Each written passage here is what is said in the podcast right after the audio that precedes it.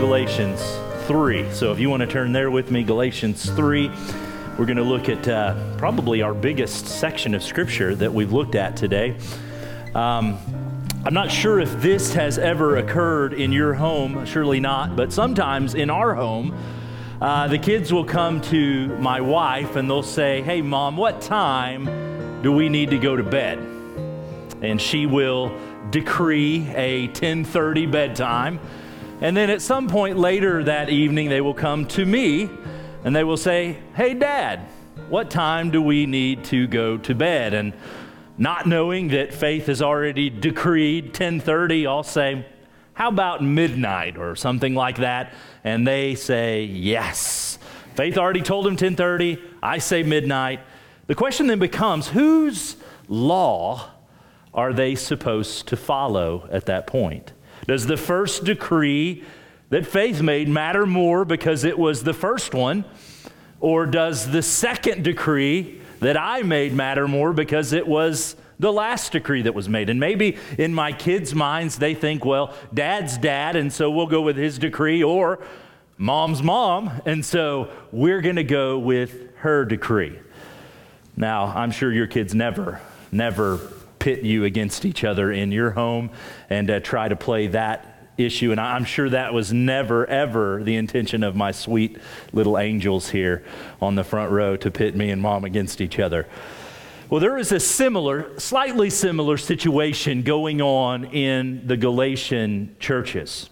So, for those of you who may just be joining with us, I, I, do want to review a little bit that we have been working through Paul's letter to the Galatian churches. These are the churches that are in the area of like Iconium, Lystra, Derbe. You read about this in the book of Acts. And so far, we've learned that false teachers have infiltrated into those churches and they're attempting to turn the Jesus followers back to the law.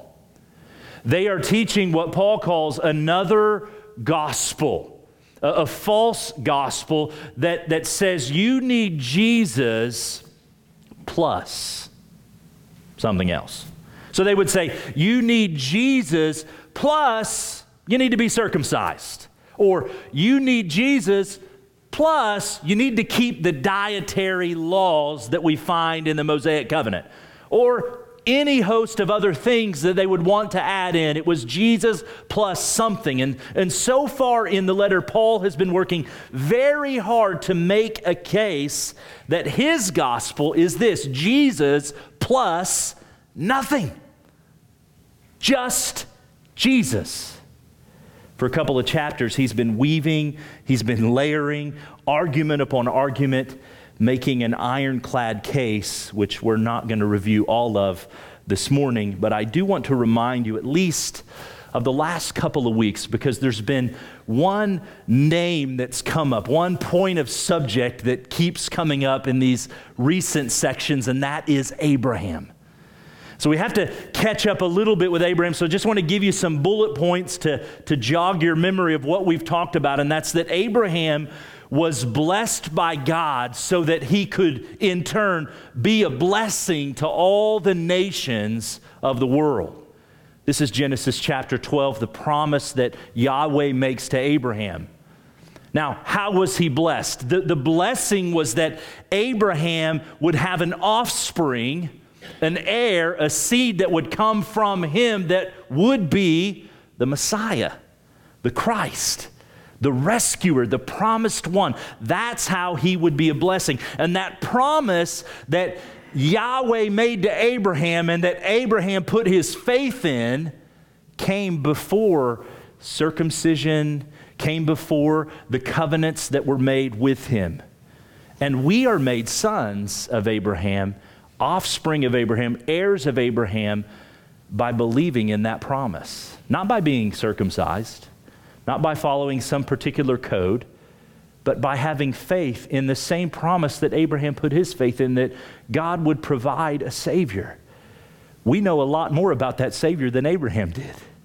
We know he came, he is Jesus, the one that we gather together, the one that John just sang about, the central figure that pulls it all together. And the opposite of belief, another bullet point, the opposite of belief or faith is attempting to keep the law on your own. It's attempting to perform and act in such a way that God will be pleased with you and welcome you. The law, as we looked at last week, brings a curse. And the reason is, it's because we cannot keep it. We'll cover that again today. So that catches us up a little bit with today's text, Paul's next layer of argument that he's going to lay. Uh, the false teachers were claiming this. False teachers were claiming that the Mosaic law replaced the covenant that God had made with Abraham. So that the Mosaic law replaced the covenant that God made with Abraham. So now you may get my opening story. Does a midnight decree given by me replace the 1030 decree that was given by my wife? Well, in the case of the Galatians, Paul argues that the Mosaic law cannot and does not replace the covenant that God had made with Abraham. So let's look at this text together. You'll see it as we read through, beginning in verse 15 through the end of the chapter. To give a human example, brothers, even with a man made covenant, no one annuls it or adds to it once it has been ratified. Now, the promises were made to Abraham and to his offspring. It does not say, and to offsprings, plural, referring to many, but referring to one and to your offspring, who is Christ. This is what I mean. The law, which came 430 years afterward, does not annul a covenant previously ratified by God so as to make the promise void. For if the inheritance comes by the law, it no longer comes by promise. But God gave it to Abraham by a promise. Why then the law? Well, it was added because of transgressions until the offspring should come to whom the promise had been made. And it was put in place through angels by an intermediary. Now, an intermediary implies more than one, but God is one. Is the law then contrary to the promises of God? Certainly not. For if the law had been given that could give life, then righteousness would indeed be by the law. But the scripture imprisoned everything under sin so that the promise by faith in Jesus Christ might be given to those who believe. Now, before faith came, we were held captive under the law, imprisoned until the coming faith would be revealed. So then, the law was our, our guardian or our tutor until Christ came, in order that we might be justified by faith. But now that faith has come, we are no longer under a guardian. For in Christ Jesus, you are all sons of God through faith. For as many as you as were baptized into Christ have put on Christ, there is neither Jew nor Greek, there is neither slave nor free, there's neither male or female, for you are one, you are all one in Christ Jesus. And if you are Christ, then you are Abraham's offspring, heirs according to the promise. Well, as you can see, that's a lot of text. We're going to move rather quickly through it, but not before we pray this morning. Father, we need your help. We need your help to understand the significance, the importance of these preserved truths for us here this morning. I pray that above all, we will rejoice in the Savior that has been given as we consider these things today. Help me to communicate them clearly. Help us to understand. Help us to do the word, not just hear the word today. We pray it in Jesus' name. Amen. So let's begin by talking about the priority of the promise of Abraham. Paul argues that even amongst humans, covenants that are made, commitments that are made, cannot legally be changed once they are ratified. No doubt Paul has in his mind uh, Greek and Roman covenants that would be the norm in this particular time frame in Galatia. Um, so, so, in other words, he says they cannot be changed once they have been set in stone or solidified, ratified. But the particular covenant that he has in mind and why he brings this up is the one that Yahweh made with Abraham back in Genesis. The covenant that promises that the one offspring that will come from you, Abraham, will be the Christ, will be the promised one, the anointed one. That's the covenant that Paul is focusing in on. Just a couple weeks ago, we learned from Matthew's begets in Matthew chapter 1 that the first name on that list in chapter 2 is Abraham. The last name on that list of genealogy is Jesus. Matthew points out that he is the promised one. He is the Christ who came. He is the fulfillment of what Yahweh speaks to Abraham in Genesis. And so Paul says in verse 17 that even though the law comes 430 years later. Remember, the law didn't come until Moses went up on Mount Sinai after they had been delivered out of Egypt, and he was given the law from Yahweh 430 years after this promise is made. And he says it does not annul it, it does not make Abraham's covenant void, it doesn't do away with it. The law in no way, understand this, the law in no way changes the promise that Yahweh made to Abraham. That's a pretty simple point. But it does beg the question. If, if the law doesn't change the covenant that Yahweh made with Abraham, then why was it given? What's the, the, the purpose of the law? And that's what Paul addresses. Notice how he begins verse 19 asking this question why then the law?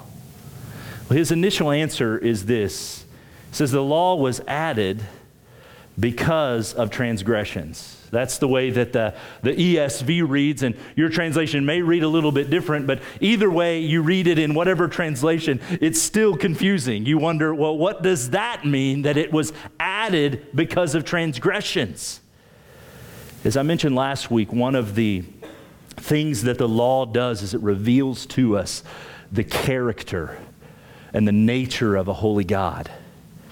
It reveals to us what God is like because it sets the standards for what creation is meant to be. But that's a two sided coin. Because when I see and when I know the character of God as I look at the law, what does that reveal about me? What does it reveal about you?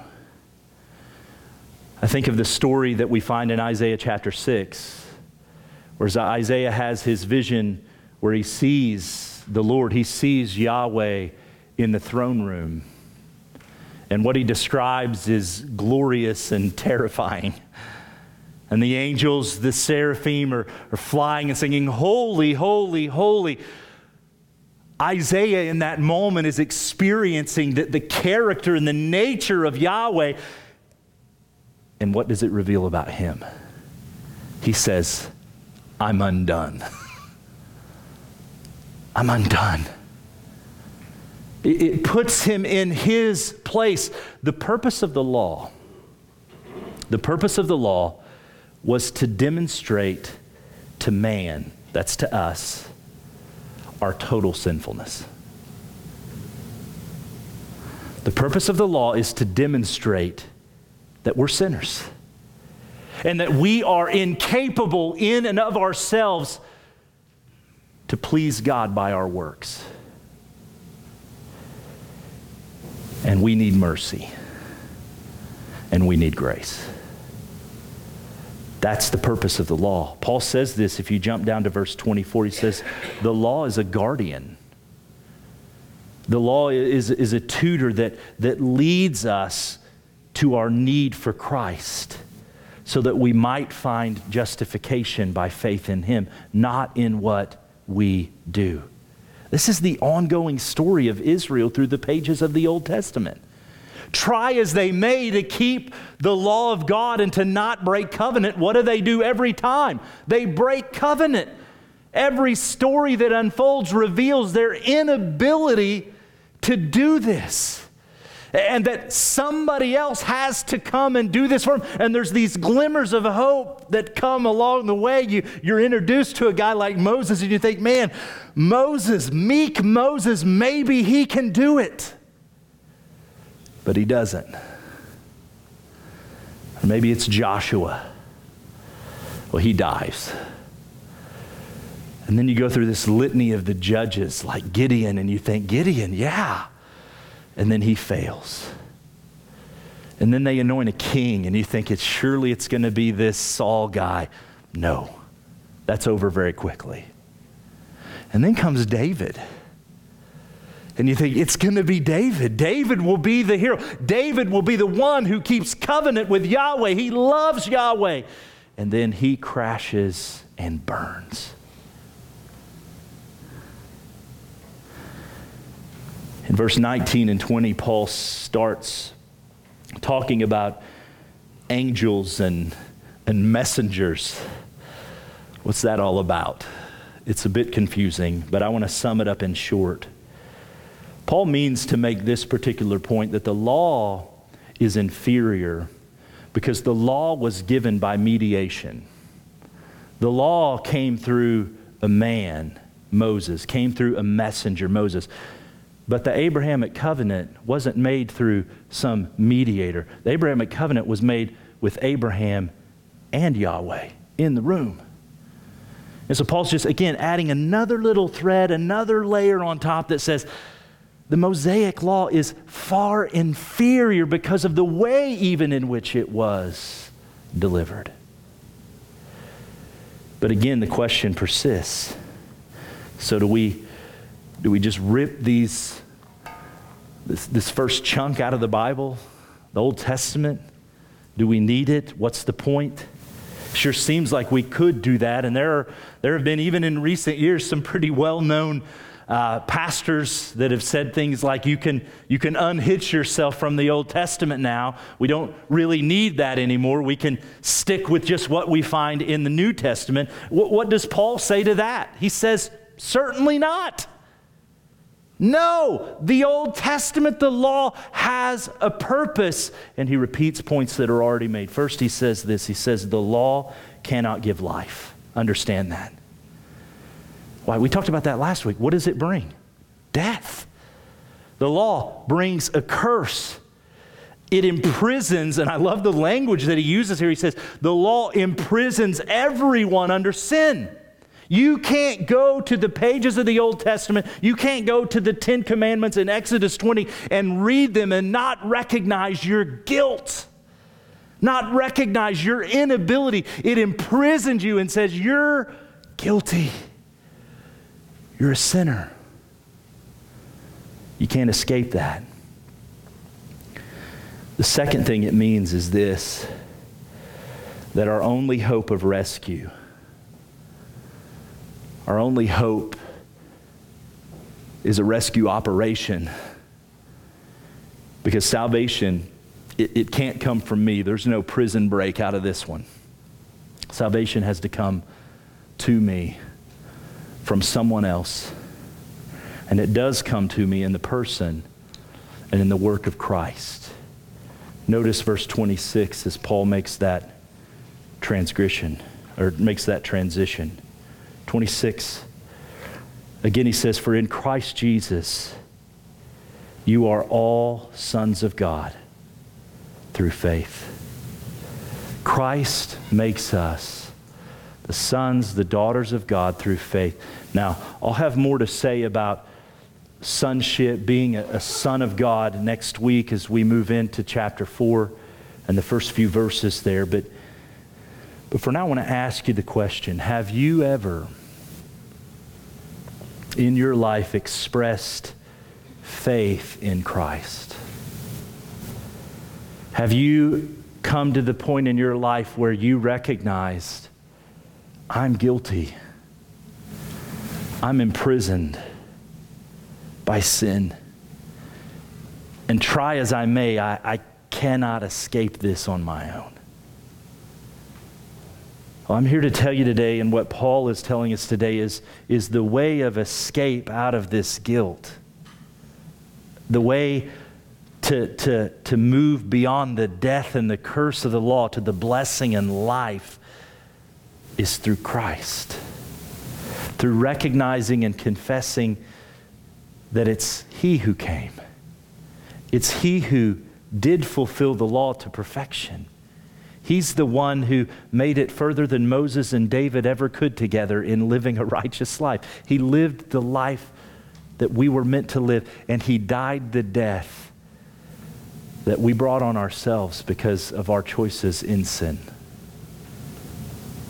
We put our faith in Christ, what he did on the cross. Have you confessed your faith in him? That's what it means to be saved. And if, if you have, rejoice in this with me for a moment because you have been adopted into God's family made a joint heir with Jesus himself. Not because of anything that you did, but because of everything Christ has done for you. The second point Paul makes in these closing verses is not only are we, we sons of God when we believe, but we are also baptized into Christ. We are, we are baptized, uses these two pictures of being, being baptized, immersed into Jesus, or being clothed with Jesus. Once again, bringing up the idea of spiritual union, which we talked about a couple of weeks ago, and we'll talk about the implications of that as we continue in the letter to the Galatians. But the point that I think we need to make here is that this union that we have with Jesus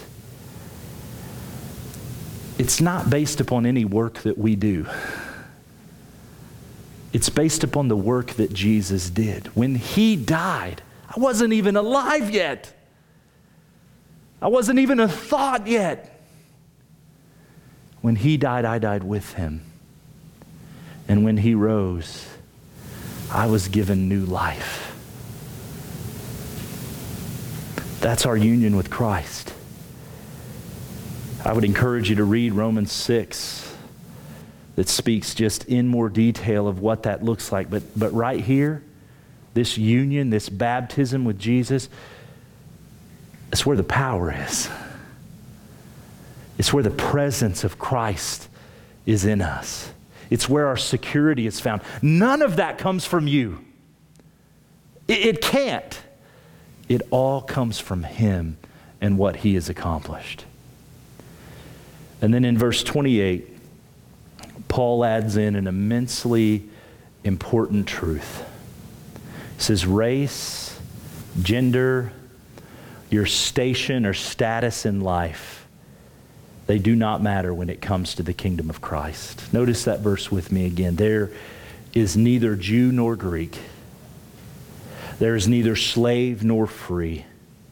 There is no male or female for you are all one in Christ Jesus. Like any other society, the, the, Roman society was divided into various classes of people. But Paul makes clear in this verse that, that in Christ, in Him, there is to be no racial, there to be no social or sexual discrimination. Not in Him. If you're in Christ and you're an Asian, then you are just as much in Christ as an African American brother or sister who's a Jesus follower.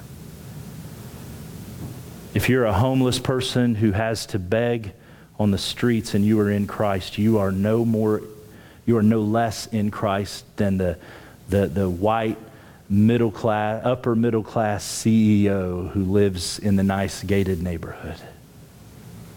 Male, female, equal in Christ. In the end, Paul's point in the final verse is the same as it's been for the past few weeks. If you're Christ's, then you're Abraham's offspring. You're heirs according to the promise.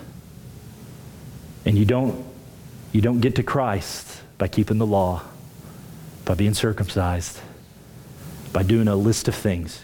You get to Christ by trusting in Him, putting your faith in Him. So, the biggest question today is Are you in Christ?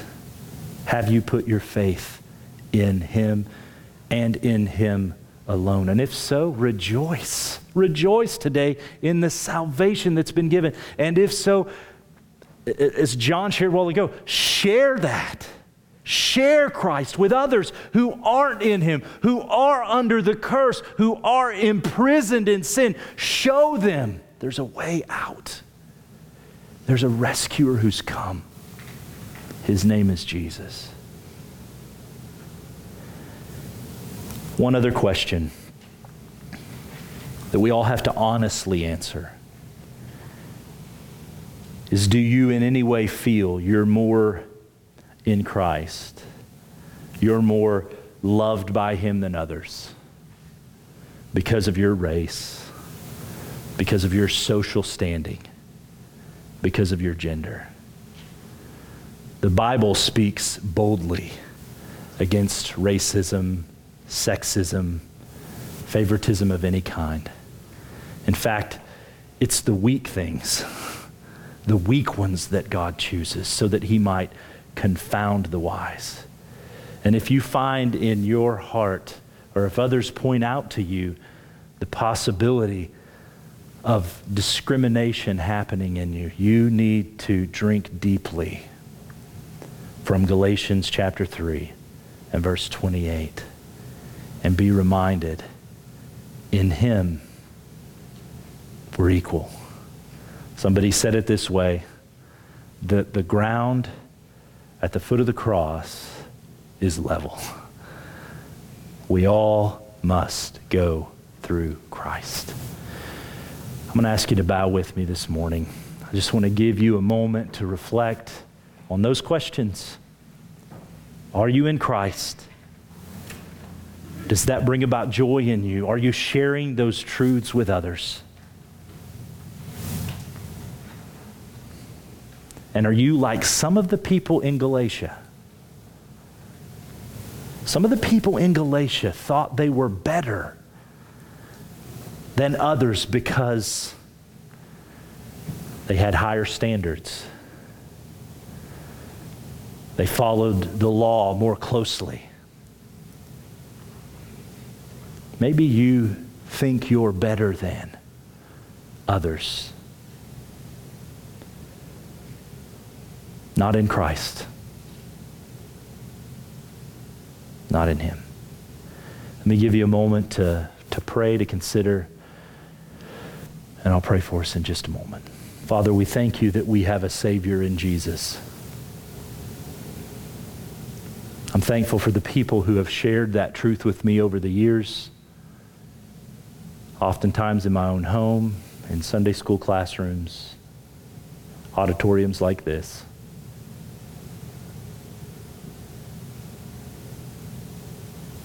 Thank you that people have faithfully shared the good news.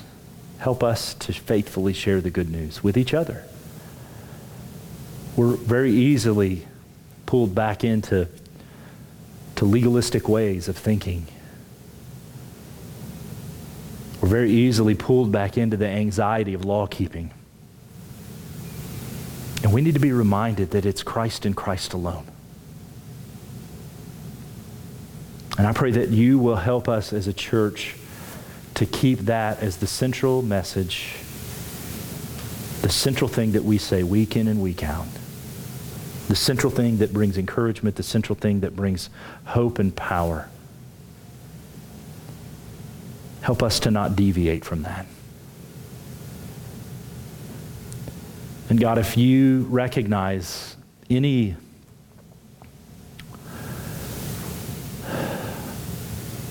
any pride in my life, in the lives of any of the membership of this body that says, you know, I think I'm better than that person. I pray that you will root it out very quickly.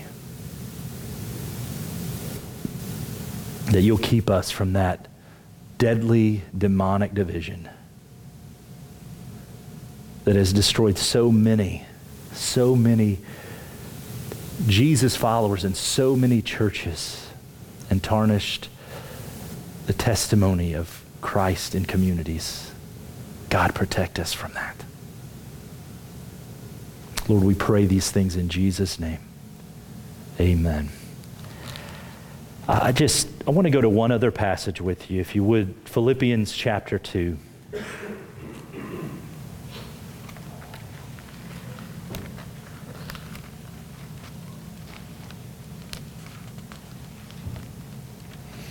We all are capable of beginning to believe that I matter more. We can do that in our marriages, in our families, at our places of work, uh, and certainly that can happen in a church. It's what Galatians 3:28 is trying to get us to understand is that you don't matter more. We matter the same in Christ. But if you're here and you have that mentality, whether that is something you let me put it this way. I don't, I don't think that anybody in this room would formally say that to your spouse. I don't think you would say, Guess what, honey? I matter more than you. And I don't think anybody in this room would turn to anybody else in this room and say, Hey, I matter more to you, or my opinion matters more than you. Formally, we wouldn't do that, but functionally, we do that all the time. Philippians 2 gives us the, the prescription, the antidote to help cure us of that mentality. Because if that mentality creeps into your marriage, if that creeps into your family, if that creeps into the way you're interacting with people at work, and if it creeps into the church, it will leave a, a trail of destruction. Philippians 2 says this if there is any encouragement in Christ, since there is encouragement in Christ, that's the point. There's comfort from love, there's participation in the Spirit, affection and sympathy. Since you have these things, Paul says, then complete my joy by being of the same mind, having the same love, being in full accord and of one mind. Notice what he says in verse 3 Do nothing from selfish ambition or conceit.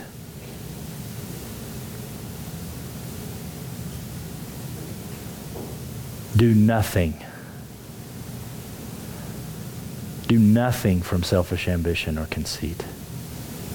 But in humility, count others more significant than yourselves.